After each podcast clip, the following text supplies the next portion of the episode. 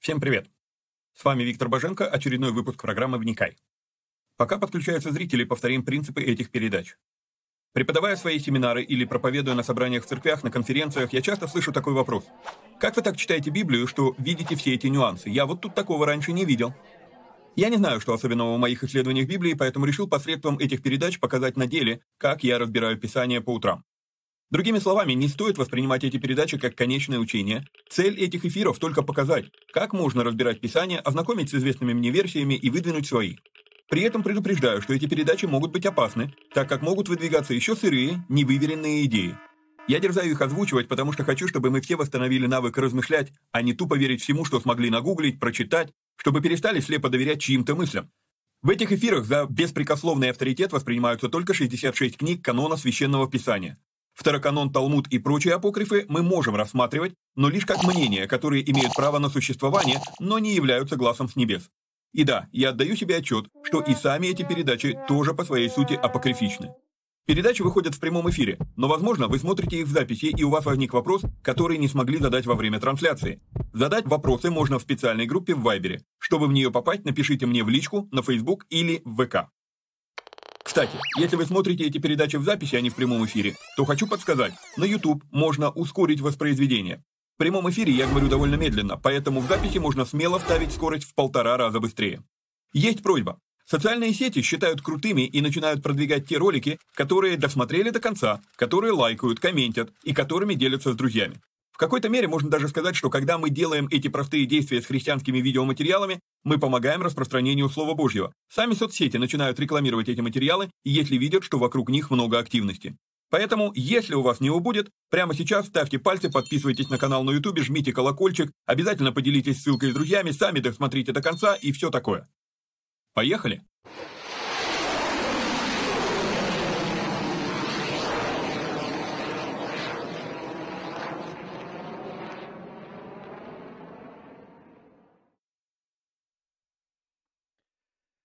Хорошо. А, привет всем отважным вникателям. Значит, а, сегодня этот выпуск, он у нас в какой-то мере давно ожидаемый, но при этом а, довольно-таки неожиданный, ну, не, необычный. И потребуется небольшая предыстория. Значит, мы начали проект «Вникай» в 2000 году, с 1 января. Вот, и идея тогда была такая, что а, просто читаем Библию онлайн, ну и с какими-то, может быть, небольшими комментариями. Но уже на первых же главах бытия а, я сам а, в какой-то мере, можно сказать, обломался, потому что немного комментариев не получается. По первым, первым там 5-10 главам бытия комментариев много получалось. Вот. Потом если я не ошибаюсь, 27 января YouTube заблокировал тот мой канал, вот, и в итоге из-за того, что канал заблокирован, а, на новом канале YouTube а, не, получ... не, не было как раз разбора вот первых глав книги «Бытие», вот, а, я там 20, опять же, 27-28 января я создал новый канал. Этот, на этом новом канале мы продолжили уже, э, продолжили вникайки, но они были там не сначала. Вот. После чего вот сегодня, 22 год, апрель, у нас постоянно уже там полтора месяца, как э, над головой висит э, мысль о том, что YouTube вообще могут заблокировать. Вот, ну и, как я говорил в прошлых выпусках, э, что, в принципе, как бы YouTube стал платформой по э, промывке мозга э, с жутким уровнем цензуры. То есть ты, в принципе, не можешь упоминать ничего связанного с гомотятиной, ты не можешь упоминать там ни, никакой критики в адрес ЛГБТ, э, всяких, э, ну там, я уже объяснял, что вообще Google как таковой очень четко цензурирует э, выдачу, когда вы ищете что-то в YouTube или в самом Гугле. На примере э, материалов про креационизм я вам это показывал, объяснял, да, что когда ты ищешь материалы по креационизму, то Google тебе будет выдавать только материалы, которые опровергают это учение, но не, но не материалы, которые, э, ну, раз, ну, как бы говорят что-то в пользу этого учения. Хотя, если ты знаешь напрямую адрес, ты входишь на сайт, сайт существует. Но Google тебе этот сайт не выдаст. И так далее, и так далее. То есть уже давно как бы висит эта мысль, что надо куда-то уходить. Вот. Ну и э, в связи с тем, что э, сейчас это уже стало более актуально, рассматривается новая платформа, новые платформы. А, значит, это видео будет выложено на Рутубе и на Яндекс.Дзен. Вот. И у школе все равно переходить еще раз, то я подумал, почему бы не записать те первые выпуски передач, а, которые были упущены а, из-за блокировки там прошлого канала Ютуба. Вот. Короче, затеиваю такую идею, то есть она давно у меня как бы висит а, внутри, что надо переделать первые несколько эфиров, а, вникая в связи с тем, что, ну, во-первых, а, на первых эфирах не была готова студия, соответственно, звук был плохой. А, было плохо с а, микрофоном, был, не было задника, который вы видите сзади, ну и так далее, и так далее. То есть за эти два с чем-то там, два, два года, четыре месяца мы обросли некоторым оборудованием, и поэтому теперь как бы вот, ну, даст Бог, получится не только упущенные выпуски, но я и вообще как бы есть идея переделать все выпуски, которые э, до которые сняты без нормального, вот такого вот, как я а, обычно показываю, а, вот такого вот вида Библии, да, то есть там первые выпуски, они были без, а, то есть вы не могли читать на экране текст, который я разбираю. Вот. Так что, как бы, даст Бог получится, будем делать вот это. Ну и то, что мы начинаем заново, будет, э, будет выкладываться на новых платформах до той поры, пока YouTube еще доступен. Как только YouTube не доступ, э, станет недоступным, если такое произойдет, то, собственно, мы ну, сразу перейдем уже там окончательно на Яндекс.Дзен и на Рутуб. А почему буду делать две платформы параллельно? А две платформы параллельно, потому что доверия нет никто и ни к другой. А, они сейчас лихорадочно, в силу сложившихся обстоятельств, лихорадочно делают допиливают свои платформы и так далее, и какая из них реально а, станет сильной, а какая-то должна стать сильной, но какая, мы пока не знаем. Поэтому будем делать на двух платформах. Вот эти выпуски будут, ну, то есть, как бы так как каналы, и там, и там я каналы создал, они пустые, вот, поэтому, как бы, ну, начнем бытие 1.1 и попытаемся идти по порядку. Вот. Но по-прежнему это не отменяет того объявления, что вот здесь вот, в этом телеграм-канале, все наши объявления, все наши новости, они а, здесь.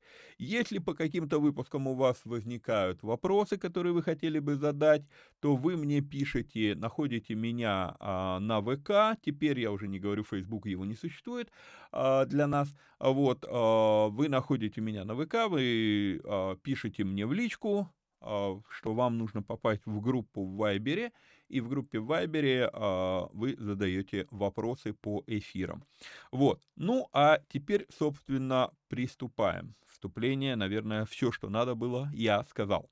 Итак, а, бытие, все, что произошло до, до потопа, то есть первые 10 глав, а, ну там десятое это уже после потопа, а девятое тоже, вот, а, все, что вот произошло первые 10 глав, для меня это самые любимые, самые интригующие главы в Библии.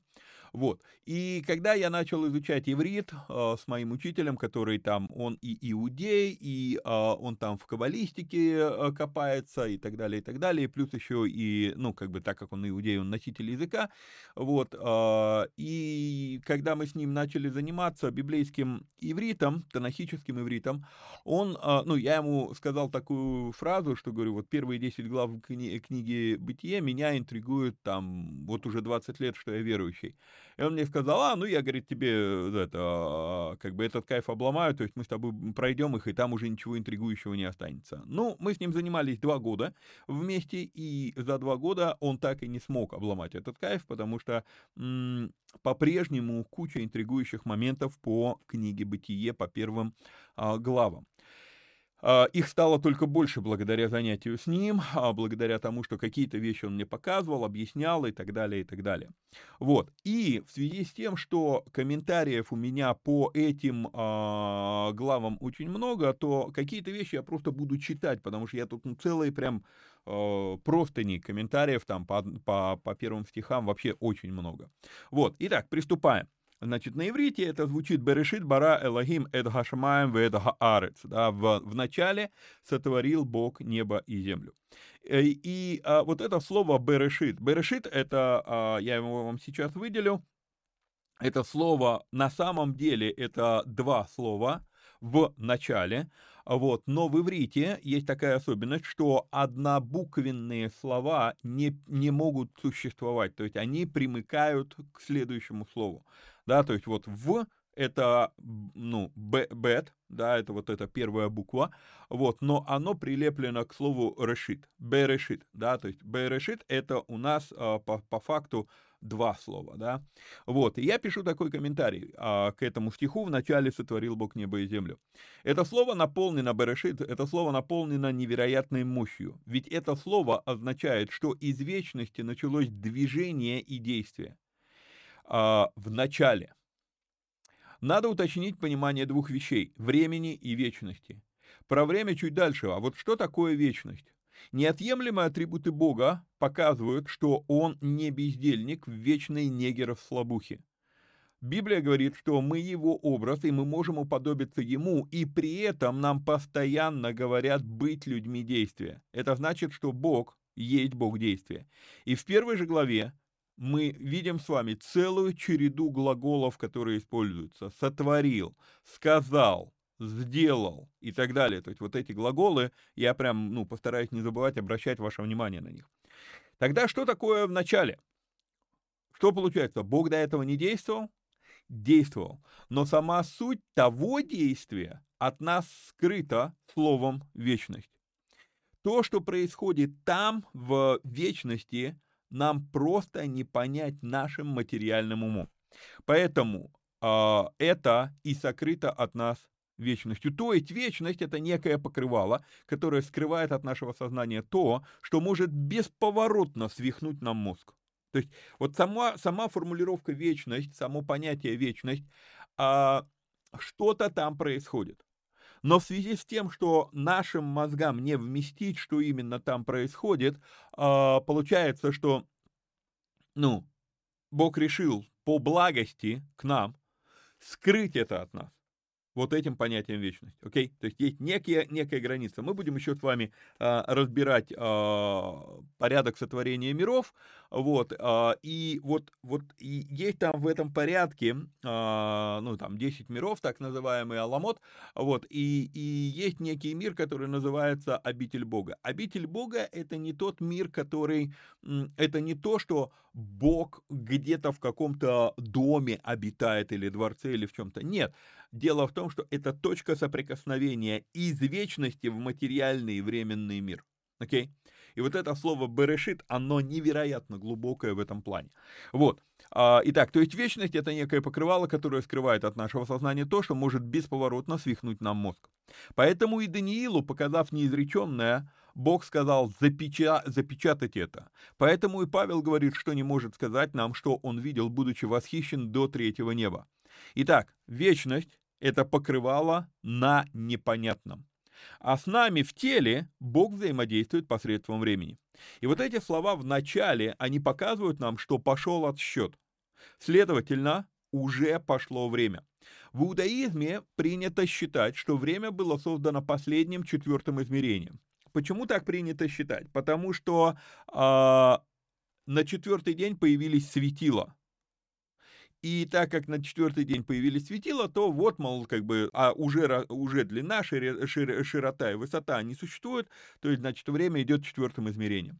Я же считаю, что время создано, наоборот, первым и, и первым измерением. Мне не важно, в какой день созданы светила, а мы будем очень много еще сегодня говорить с вами про время, но я вижу вот эту фразу «берешит» в начале, то есть, если есть в начале, значит, уже есть определенная последовательность. А раз есть последовательность, значит уже пошло время. И здесь стоит упомянуть, что мы зачастую неверно понимаем само время. Тщательно я это разбираю в семинарах «Лидер по-библейски» и в книге э, «Таинство времени», поэтому здесь лишь кратко упомяну, что время — это не секунды, не минуты, не часы, не дни, месяцы и так далее. Все то, что вот, вот мы привыкли а, как бы говорить, да, там сколько времени, ну там столько-то часов, да, а, это не время. А, это лишь наши примочки, которые нам нужны для синхронизации между собой. Например, обычно традиционно, когда я записываю определенную передачу, я выкладываю ее на YouTube, и я назначаю время премьеры. Не знаю, есть ли такая функция на Рутубе, есть ли такая функция на Дзене, не знаю. Но на э, YouTube я обычно назначал на 17.30 по московскому времени. Вот.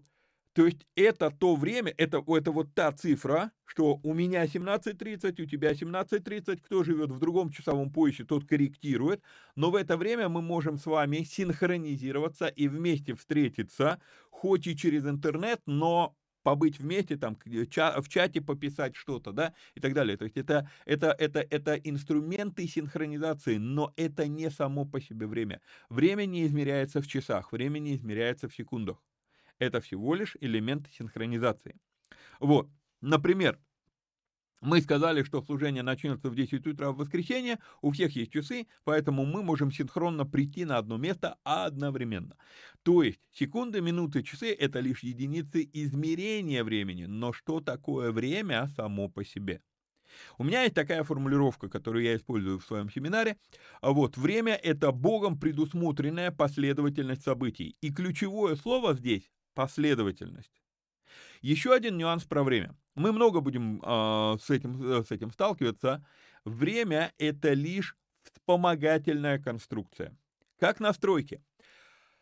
Прежде чем залить бетон, ставят опалубку. Но опалубка не является целью, она лишь нужна до определенной поры. Потом ее снимают и выкидывают ну, сейчас, понятно, есть многоразовая опалубка, которую не выкидывают, но относительно данного объекта поставили опалубку, залили фундамент, да, все, опалубку сняли и, по сути, можно сказать, выкинули. Она не нужна. Все, здесь ее функция закончена, да. Вот. А, когда выкидывают? Когда выполнена основная задача. И я буду много, а, ну, немного, но а, буду упоминать такой, так, так, такой оборот вспомогательные леса. То есть Время создано не для того, чтобы оно само по себе было. Оно лишь вспомогательные леса. Оно как опалубка для чего-то более важного. Чего более важного? Забегая наперед, скажу. Для формирования характера человека.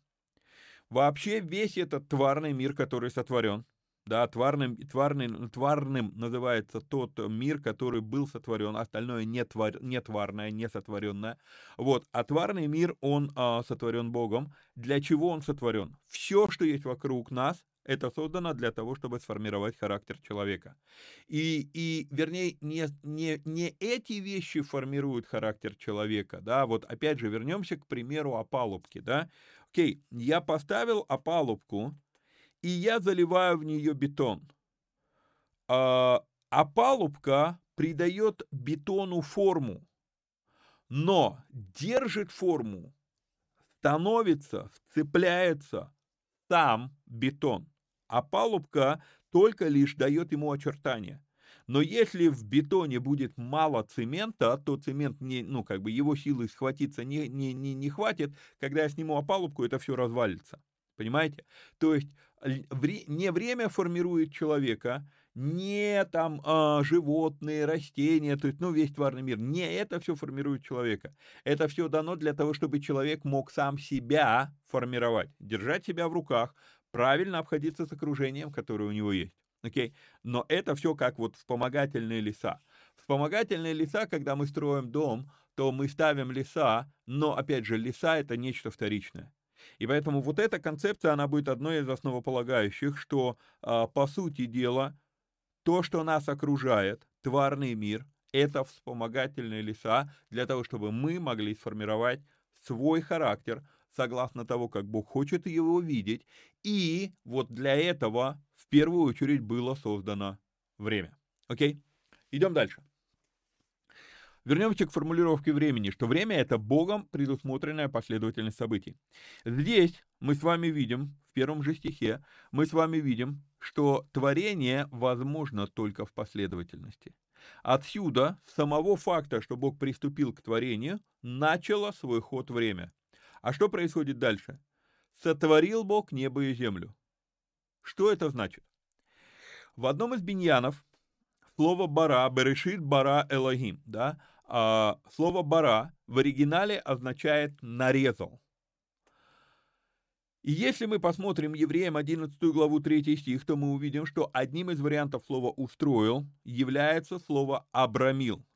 Что такое «абрамил»? Поставил в рамку, дал рамку, окей? Okay? То есть определил. В русском языке вот в этом плане мне очень сильно нравится а, русский язык, ну, в английском тоже есть это слово framed, а, определил, то есть назначил пределы обрамил, то есть поставил в рамку. И вот тут вот глубочайшая концепция, которая вообще она а, должна стать фундаментальной для, для каждого человека, а, для понимания того, как устроена жизнь, для понимания того, что вообще происходит в его жизни, а, и для наш, для обретения, как ни странно, для обретения нами свободы необходимо иметь рамки. Это странная парадоксальная вещь, но это так.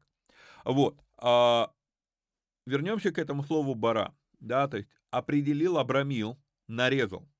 То есть в неизвестном нам мире, о котором мы даже и не, не можем и начать размышлять, Бог выделяет некое пространство, на котором дальше будет строить. Окей? То есть вот мы не знаем, что, был за, что, что за мир, который нетварный. Но вот в этом нетварном мире Бог выделяет некое пространство и начинает, э, и в нем начинает творить. Для, для иллюстрации возьмем первооткрывателя. Он приходит на абсолютно новые для него территории и хочет построить себе убежище. Вроде перед ним полная свобода. Вот ставь дом где хочешь. Но так ли это? отсутствие рамок – это паралич. Вот вы попробуйте, вот просто попробуйте выйти в степь. Вот там, где я живу, ну, степь – это вот у меня за забором все, то есть я ну, это дом на окраине, и, и там, я не знаю, сколько десятков километров до ближайшего населенного пункта. То есть а, все, вот я выхожу за забор, там, ну, может быть, еще один соседский дом, там два пройти, вот, и, и начинаются степи. И я не могу сказать, я буду жить здесь. Я должен поставить себе рамки, окей, вот здесь вот, из всего вот этого вот доступного мне, вот здесь вот я буду строить дом, окей? Вот, Поэтому идея, что полная свобода это дел, это вставь дом где хочешь, это, это абсурд. Нет, вот когда нету, нету решения, когда нету ограничения, когда нету рамок, как раз это и есть не свобода. Есть эта история Буриданов осел, которую, думаю, многие из вас знают, что э, у некоего философа Буридана у него был осел, который умер с голоду. Почему он умер с голоду? Потому что на равном расстоянии от него поставили две охапки сена, и осел умер с голоду, пытаясь решить, с какой охапки начать. Да, то есть вот это вот называется паралич, паралич выбора. То есть когда у тебя выбор слишком большой, пока ты не определил себе четкие рамки, допустим, сегодня я был в магазине, и когда сегодня я а, прихожу в магазин, и мне надо купить сыр, ты приходишь в магазин, и у тебя там 50 видов этого сыра. И ты такой смотришь и думаешь, да елки-палки, что же выбирать? И пока я не определю себе, мне сегодня нужен сыр твердый или мягкий, мне нужен сыр, который будет плавиться, если мы его берем для пиццы, или мне нужен сыр, который мы будем есть в нарезке? Мне нужен сыр деликатесный, или мне нужен сыр, который попроще, да, то есть вот пока я не определю себе рамки, я даже не знаю, глаза разбегаются, я даже не знаю, с чего начинать выбирать. Но если я определил, что я беру себе твердый сыр, то я подхожу и я смотрю, там пармезан, там какие-то еще есть, да, ну в основном, если твердый, то я беру пармезан, вот, А, и то есть я, окей, сегодня я беру твердый. Все, я иду и смотрю уже по сортам. Так, вот это пармезан этой фирмы, это этой фирмы, это этой фирмы, да. И тут я, у меня уже как бы, я уменьшаю себе свободу выбора для того, чтобы иметь свободу что-то купить. Понимаете? То есть это очень, очень важно понять. Свобода начинается с ограничений, а не наоборот. Потому что есть разница между свободой и вседозволенностью. Фундаментальная вещь, которую, к сожалению, многие люди не понимают, и из-за этого неправильно даже с английского языка переводится. Freedom — это свобода, liberty — это вседозволенность. И, и когда смотришь, и у них там стоит в Нью-Йорке статуя под названием Statue of Liberty, ее переводят статуя свободы. Нет, это статуя вседозволенности. Потому что liberty — это я могу делать все, что хочу, и никто мне не указ. А freedom, свобода, настоящая свобода, это немножечко другое состояние. Это очень сильно другое состояние. Но моя мама с детства мне говорила эту фразу, что настоящая свобода, она никогда не ограничивает свободу других людей. То есть ты, ты ставишь себя в рамки, чтобы быть свободным, жить в этом обществе. И когда мы исследуем Библию, мы видим очень много именно а, в этом ракурсе надо воспринимать, что свобода начинается с рамок. Идем дальше. Вот. А, Вроде перед ним, перед вот этим вот э, первооткрывателем, вроде перед ним полная свобода, ставь дом где хочешь, но так ли это? Отсутствие рамок – это паралич.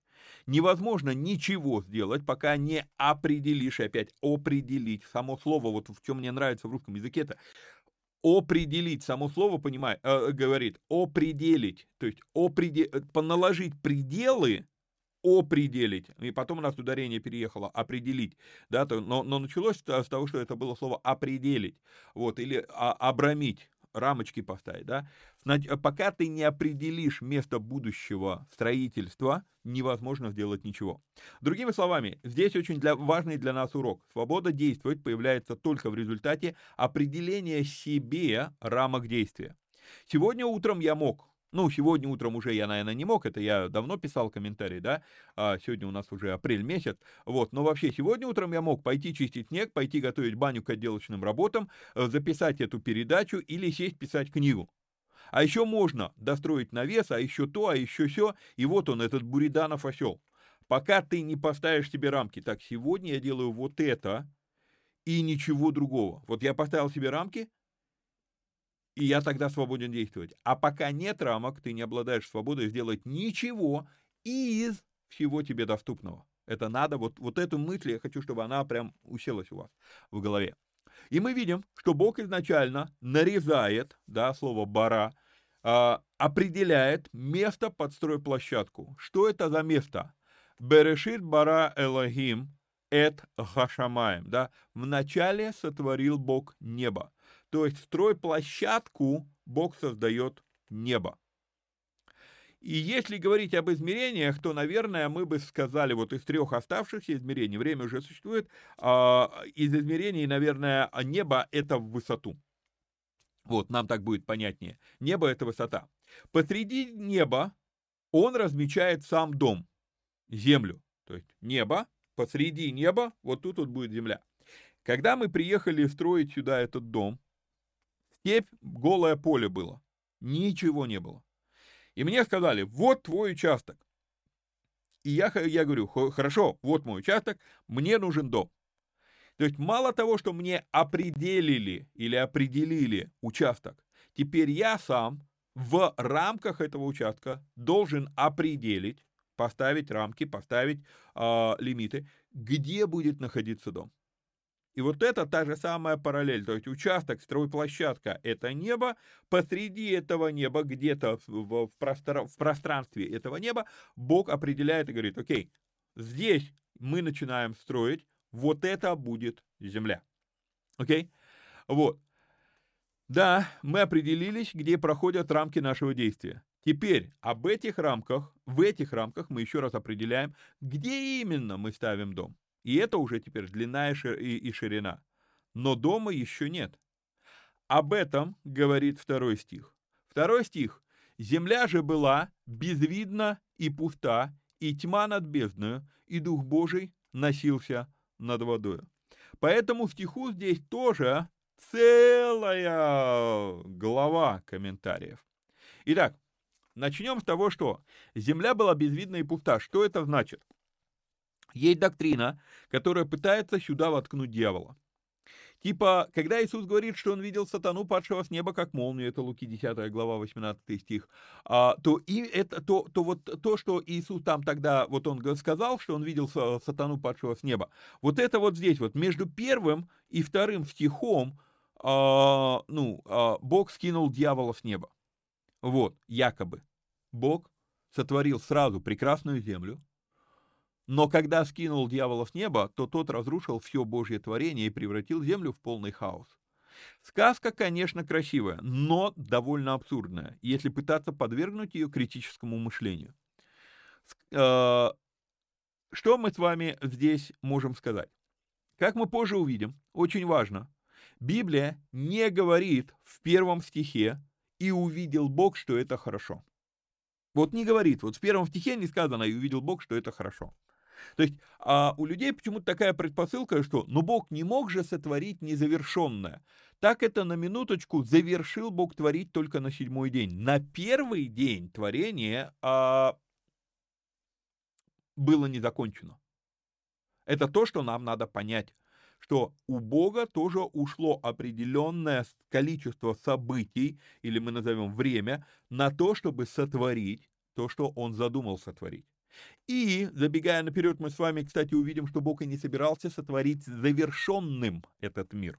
Чуть позже мы это с вами увидим. Вот.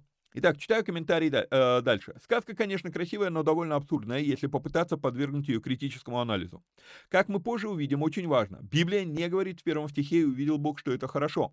Нигде не сказано, что события первого стиха привели к завершенному результату прекрасного творения. Более того, мы с вами позже увидим, что даже к концу первой главы Бог лишь закончил то, что хотел сделать, но это не значит, что мир был завершен даже на седьмой день. Равины пытаются впихнуть сюда идею завершенного творения, исходя из того, что в первом стихе используется слово «эт». А, покажу вам это слово, вот оно. Это слово, ну, Берешит бара Элохим эт гашамаем в эт. Еще раз используется это слово гаарец, да, то есть вот это эт. А, почему они говорят, а, что а, это, ну, э, завершенное творение? А, здесь нужно следующую грань, следующую степень фантазии включать, чтобы это увидеть. Итак, что это за слово «это»? В английском языке, в русском языке у нас нет таких понятий, но в английском языке есть понятие определенный и неопределенный артикль. Так вот, «эт» — это как артикль, это непереводимое слово. А, и оно, оно само по себе артиклем не является, а, потому что артикль у них другой. А, определенный, неопределенного, а, неопределенного нет. Но вот это «эт», оно само по себе непереводимо. Вот. А, вспомогательное слово. Его можно было бы даже не использовать, а можно и использовать. И вот тут вот талмудисты подключаются и говорят, что раз это слово можно было не использовать, то зачем оно здесь? А так как это слово состоит из первой и последних букв ивритского алфавита, то они закладывают смысл такой. Вначале Бог сотворил весь алфавит неба и весь алфавит земли. То есть от первой буквы до последней. То есть все, что есть, все, что связано с небом, и все, что связано с землей, было сотворено вот тут вот в первом стихе. Да? То есть вот отсюда берется эта идея. Вот. Но дело-то вот в чем. Это допущение. А, с одной стороны, ничто не мешает так думать, кроме разве того факта, что это допущение. То есть вы, ну, здесь так не сказано. Мы, мы начинаем фантазировать, да? Вот. А, мы, христиане, это мы поговорили про иудеев, мы, христиане, а, потом добавляем допущение на еще одно допущение. Что если? То есть мы берем как бы вот эту талмудистскую идею, что, окей, это гашамаем, то есть от первой до последней буквы небеса, от первой до последней буквы э, землю. И если это так, да, то есть э, Бог, э, если, если в первом стихе Бог завершил творение именно совершенной земли, и что если мы добавляем еще одно допущение, и что если в Луки 10.18 Иисус говорит про промежуток между первым и вторым стихами, и третье допущение, а что если между Богом и дьяволом идет война? Вот только на основе этих трех допущений, этих трех фантазий мы строим догму, что Библия якобы говорит о том, что когда дьявол был низвергнут с небес, то он разрушил все Божье творение, и таким образом Богу с третьего стиха пришлось убираться и наводить порядок за дьяволом. А вам не кажется бредовой вообще сама формулировка? А мне очень сильно кажется. Вот, на мой взгляд, довольно странная концепция. Хотя бы по той причине, что уж если конфликт, если и допускать, то первый конфликт и проклятие змея появляется аж в третьей главе творения. А вот, а, ведь те, кто верят в фантазию разрушенном во втором стихе мире, они же свято верят, что змей, дьявол, сатана и антихрист — это одно и то же лицо. Вот. Ну, тогда третья глава «Бытия» опровергает вашу же фантазию о том, что между первым и вторым стихами «Бытия 1» произошла какая-то катастрофа. Думаю, хватит тратить на это время, пошли дальше. А, что здесь сказано на иврите?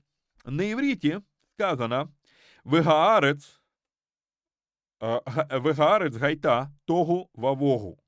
И вот это вот тогу вавогу переводится переведено на русский язык как «безвидно и пусто».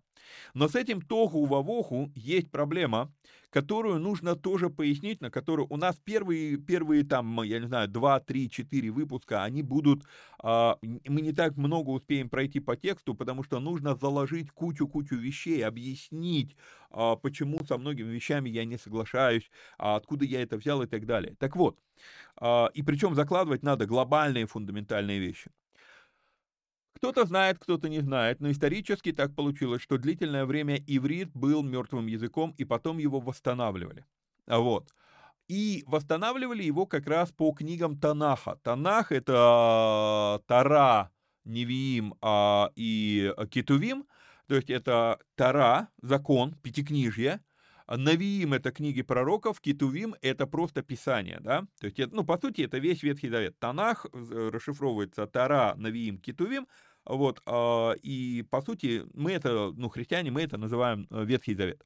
Так вот, по тому, как, как, как восстанавливался смысл иврита. То есть вот есть вот эти вот буквы, вот вы их видите у вас на экране, да, с правой стороны, вот есть эти буквы. Но язык был потерян несколько столетий евреи говорили на других диалектах, на других языках и так далее. И когда пришло время восстанавливать иврит, то просто смотрели стати статистически. Вот есть вот это слово «элогим», да? Окей, где еще мы это слово видим? И исходя из того, какие есть переводы, да, иврит восстанавливали с учетом, с, с использованием переводов Танаха древних, вот, там целая, целая цепочка, не хочу долго вдаваться туда. А, но как они смотрели? Вот где используют это слово «элогим»? Как оно в разных переводах переведено на русский? И в каких контекстах оно используется в разных местах а, Библии? И вот когда, когда они, по сути дела, сейчас у нас есть для этого хороший инструмент. Так, сейчас, секундочку. Вот так вот. Сейчас у нас для этого есть хороший инструмент. Ну, открывайся.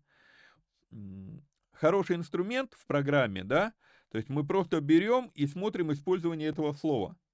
И мы можем с вами увидеть, вот оно, слово «элогим» использовано в этом стихе, в этом стихе, вот оно помечено, да, все, все вот это вот оно а, помечено. Это слово у нас аж 430, а, по слово, словарная единица аж 430. И вот мы смотрим, в каких стихах, в каком контексте использовалось это слово. Так вот, момент заключается в том, что а, иврит восстанавливали с Танаха, и слов, слова «тогу» и «вогу», «тогу вавогу», эти два слова, они настолько редко используются в Библии, что лингвисты, гебраисты, то есть исследующие иврит, это те люди, кто реально исследует иврит, да, они говорят, что смысл этих двух слов до конца непонятен, неизвестен. И надо понимать, что было время, когда в результате, а, ну, это я вам уже объяснил, в результате ращения иврит как язык был напрочь потерян, его восстанавливали потом на основе текстов Танаха, смотрели каждое слово, где и в каком контексте оно используется, чтобы понять, что это слово может значить. Но это я вам уже рассказал. Так вот, чем больше раз используется какое-либо слово в Библии в разных местах, тем точнее мы можем определить его смысл.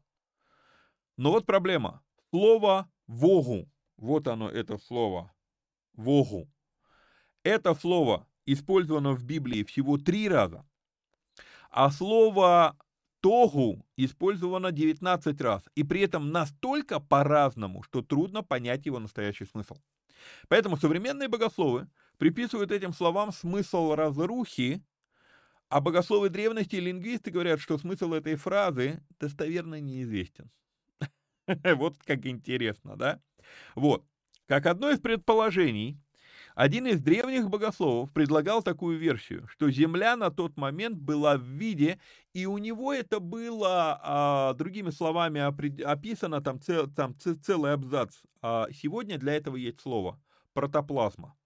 То есть оно, это материя, но это материя, не имеющая четких форм и структуры. То есть вот, ну, плазма, она, она, ну, как бы, это вроде и вещество, но у него нету жесткой формы. То есть, возможно, вот эта фраза «Вегаарец гайта тогу вавогу» эта фраза обозначает, что Земля еще не была конкретных, конкретных форм. Она уже появилась, но она еще не была конкретных форм. Вот. Идем дальше. А, так, так, так. Одно то, что я разметил, вот если мы при, вернемся к моему при, при, примеру со строительством дома, одно то, что я разметил, где именно на моем участке будет стоять дом, не означает, что он уже есть. Участок все еще безвиден и пуст. Это факт. Окей? Вот. А почему он пуст? Потому что тут все разрушили или потому что еще ничего не строили? Судя по тому, как написаны дальнейшие стихи, я склонен думать, что, скорее всего, второе еще ничего не строили, а не то, что уже что-то разрушили. Вот. И здесь еще один момент, он психологический, он э, вряд ли лингвистический. В русской Библии э, есть вот это слово и Дух Божий носился над водою. И слово «носился» психологически, оно а, закладывает такой, а, такой как бы привкус, что «А, Дух, Дух Божий теперь не знает, что делать, за что-то надо хвататься, тут дьявол все разру...» Ну, понимаете? Но вот это слово само по себе, оно а, мерахепет, мерахепет, это слово, оно само по себе, это скорее витание Духа, над водой, а не суетливое носился.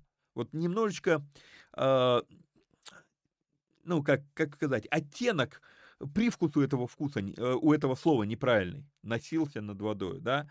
Вот, то есть, скорее, витал. И подтверждением этой мысли будет, будет ответ на вопрос. Над какой водой парил Дух Божий, если воды были разделены только потом? Мы это с вами дальше увидим.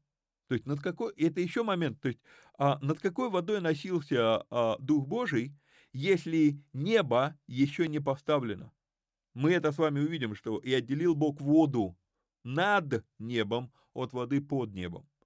Понимаете, где носился Дух Божий? Он витал. Он витал над водою, в которой... И, кстати, вопрос, который еще возникает здесь. Вначале сотворил Бог небо и землю, окей. Про землю сказано, что она безвидна и, и пуста. Откуда вода взялась? Ну, не сказано, что Бог ее сотворил. Она упоминается как факт, как просто само по себе существующее. При этом точно так же не упоминается Бог. Да, то есть не, не, не, не, как сказать, не описывается, что откуда взялся Бог. Не описывается, откуда взялась вода.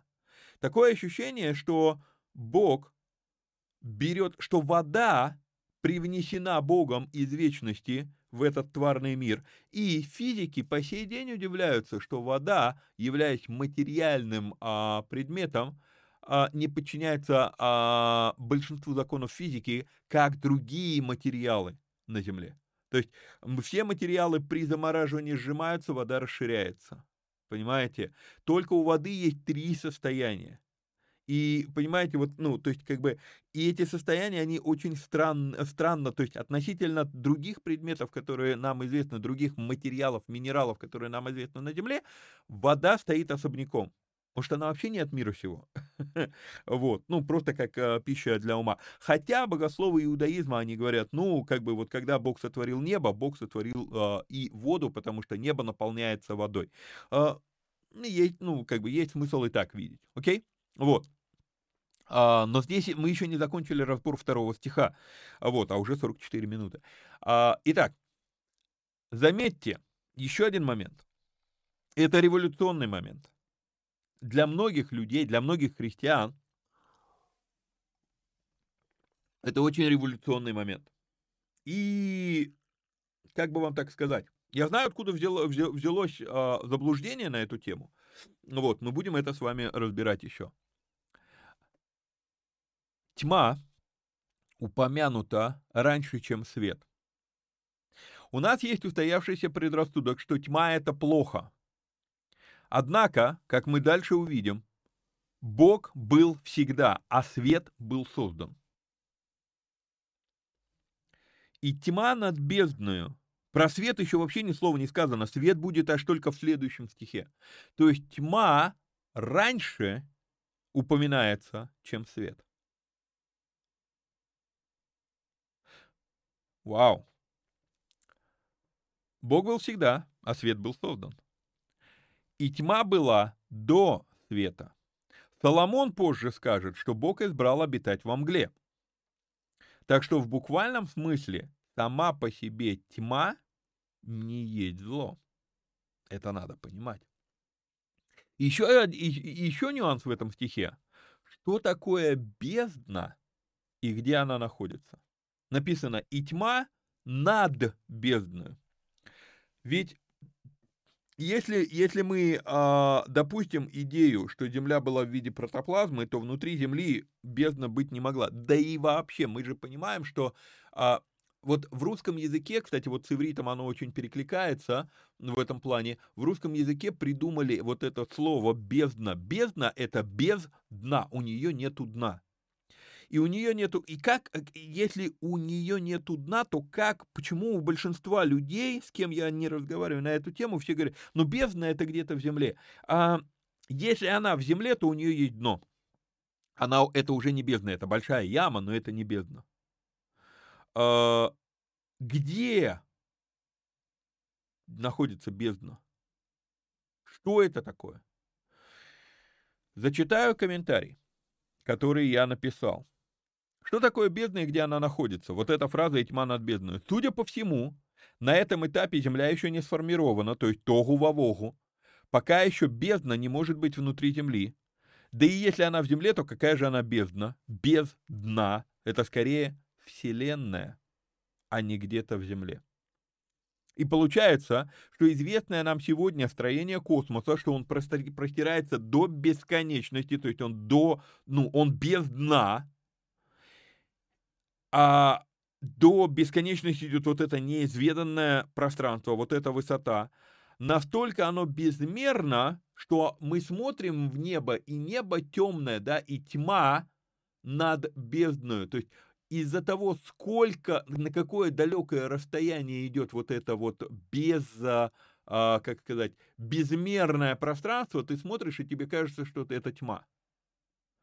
И Дух Божий, получается, носился или парил, витал где-то там. То есть, скорее, из духовного мира, не переходя пока еще в материальный. То есть это совсем, совсем не то, что мы привыкли с вами слышать, когда и я, хотя и отталкиваюсь от каких-то вещей на иврите, но если я просто даже и отключу сейчас иврит и будем с вами смотреть на русском, просто при внимательном чтении этих стихов ты начинаешь видеть, что то, что то, что ты слышал, вот эти все сказки, что бездна где-то в земле находится, что там дьявол пришел и все разрушил, ну, да, вот между первым и вторым, оно не стыкуется, оно, ну, это, это просто, ну, бурная фантазия. Вот, но идем дальше. Вот. А, так, так, так, так, так, так, так. А, про бездну поговорили. Итак, без... Итак, тьма, бездна. Посреди... Ну, подведем итоги двух стихов. Тьма, она, это, она же бездна. Посреди этой бездны есть еще пока, скорее всего, неоформленная, бесформенная земля. Она является стройплощадкой, где будет строиться дом окей, а, она окружена водяной оболочкой, над которой между водой и бездной парит Дух Божий. Вот, вот, вот как-то вот так вот, да. А, Дух, Дух Божий носился, не, э, парил не над бездною, тьма над бездной, а Дух Божий э, парил над водой. То есть э, неправильно вам объяснил. То есть вот она земля, над ней водяная оболочка, вот, а здесь над водяной оболочкой парит Дух, Дух Божий, а дальше идет тьма. То есть скорее я вижу вот такое устройство пока еще того, что было сотворено. Третий стих. «И сказал Бог, да будет свет, и стал свет». А, вернемся к этой мысли, что тьма упоминается раньше, чем свет. Я знаю, что в Библии есть фраза «Бог есть свет, и нет в нем никакой тьмы». Это 1 Иоанна, 1 глава, 5 стих. Однако есть два других заявления. Это одно и то же заявление, но, но в двух книгах. Третья книга Царств, 8 глава, 12 стих, и второе Паралипоменона, 6 глава, 1 стих. «Сказал Соломон, Господь сказал, что он благоволит обитать во тьме». То есть тогда получается вроде как противоречие, что Бог есть свет и нет в нем никакой тьмы. А, и здесь мы с вами видим третий стих, да, что свет был создан. Подожди, Бог есть свет, но свет был создан, тогда, тогда Бог был создан? А, Что-то не стыкуется. Где был свет, если, ну, вообще тьма над бездной был, ну, ты что-то не то. А, итак, смысл третьего стиха говорит, что свет был создан, то есть у света есть начало, а Бог был всегда. Упс, тогда о чем говорит Иоанн? Если мы смотрим контекст 1 Иоанна 1 главы, то мы видим, что речь идет не, о, не столько о свете, речь идет о знании, о просвещении. Бог есть свет не в том плане, что вот лампочку включили и, и вот, вот это Бог. Нет, Бог есть просвещение, и, и, и познаете истину, и истина сделает вас свободным. Бог есть просвещение, Бог есть свет. Вот в каком смысле. Скорее всего, об этом речь. Павел потом скажет, что в вопросах познания себя Бог не держит нас в неведении. Поэтому здесь нам важно просто запомнить одну простую вещь. Свет был сотворен. То есть он не есть суть природа самого Бога он лишь одно из проявлений Божьей природы. Такое же творение, как и время, как и небо, как и земля. Окей? Okay? Это тоже очень любопытный момент. Вот. И стал. Полностью смысл слов «и стал свет» в оригинале передать очень сложно из-за ограничений русского языка. В нашем языке нет такой формы, чтобы описать сказанное. Но если вернуться к метафоре стройплощадки, то я бы, э, это, я бы это написал так. И сказал хозяин, а повешу-ка я фонарь. И повесил фонарь. Вот и стал свет, вот фраза, и повесил фонарь. То есть он сказал, да будет свет, а повешу я фонарь. И повесил фонарь, и стал свет. Понимаете? Вот. А, не то чтобы свет вдруг стал сам, Бог его сотворил, но, но то, что это было не просто сказал и стало, мы с вами увидим ниже, уже теперь в следующей передаче, а когда будем смотреть на то, как работают глаголы. Буквально в следующем этапе творения мы увидим связку «сказал», «создал», «назвал», «увидел». «Сказал», но «сказал» это не стало. «Создал», когда создал, назвал и потом увидел, то есть четыре глагола. Вот. Вроде после сказал появляется фраза и стало так, но буквально следующая строка будет начинаться со слов и создал Бог. Да? То есть оно стало, потому что Бог создал. А повешу я фонарь. И повесил он фонарь. То есть вот и повесил он фонарь, это и есть вот эта фраза «и стал свет». Да? Вот.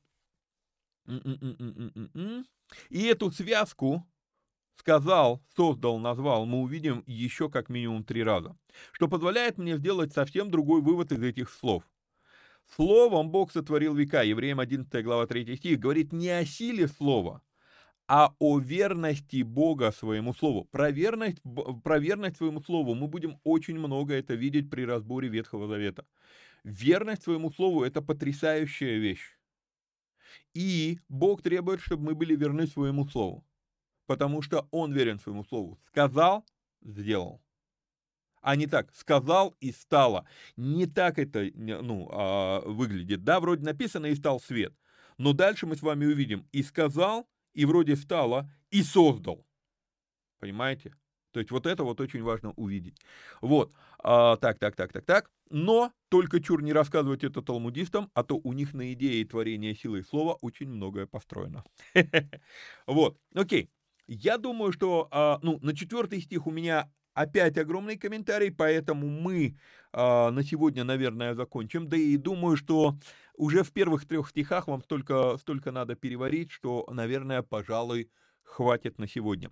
Вот, а, будем прощаться, ну и буквально там через 12 э, минут у меня уже будет другой эфир, поэтому мне надо бежать. Вот, все, тогда на сегодня пока-пока, ставим лайки, подписываемся, комменты, все что угодно. Будем пробовать эти две новые платформы и посмотрим, какая из них будет более нам полезна. Ну, а на сегодня пока хватит. До свидания.